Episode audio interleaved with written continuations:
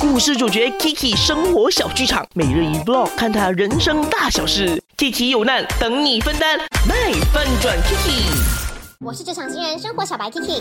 Kiki，我跟你讲啊，有时候那些长辈的话不可以不听的。比如说啊，找另外一半，不要把自己的眼角放得太高，有些时候呢，放低一点水准，这样子的话呢，你才可以找到另外一半，不然你老了之后没有人照顾你，真的很惨的。还有啊，工作的时候哦，可以的话就忍气吞声吧，不要什么事都要顶撞自己的上司，对自己没有好处的嘛，对不对？我们都是担心你罢了。你这段期间没有谈恋爱，然后又不要去网恋哦，难道你真的想一直单身下去吗？老实说，也不是每一个长辈说都是有理的。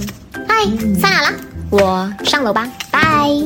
从小最常听到的就是不听老人言，吃亏在眼前。然后我们就是嗯好，跟着呃前辈们、长辈们跟我们说的话呢去做事情。那你也讲一下吧，你觉得长辈说的真的就是一定很靠谱的吗？就一定不会走冤枉路吗？还是你真的有尝试嗯跟着长辈所说的，到最后就哎呀 GG 了嘞？那在我的 IG 这里呢，就看到了换他说，如果是在感情方面的话啦，他呢多数都会直接打断长辈，然后跟他说。缘分到就是会遇到的，逼也没有用的。呃，不一定说你一定要赶快去用什么网上的交友 app 啦，或者是怎么样啊，相亲啊，才有机会可以遇到自己的幸福。有些时候也是讲缘分的啦，哈。可能你不是呃二三十岁会谈恋爱的人，可能你的呃姻缘来的比较迟一点点嘛，对不对？幸福总是会到的，大家稍安勿躁哈。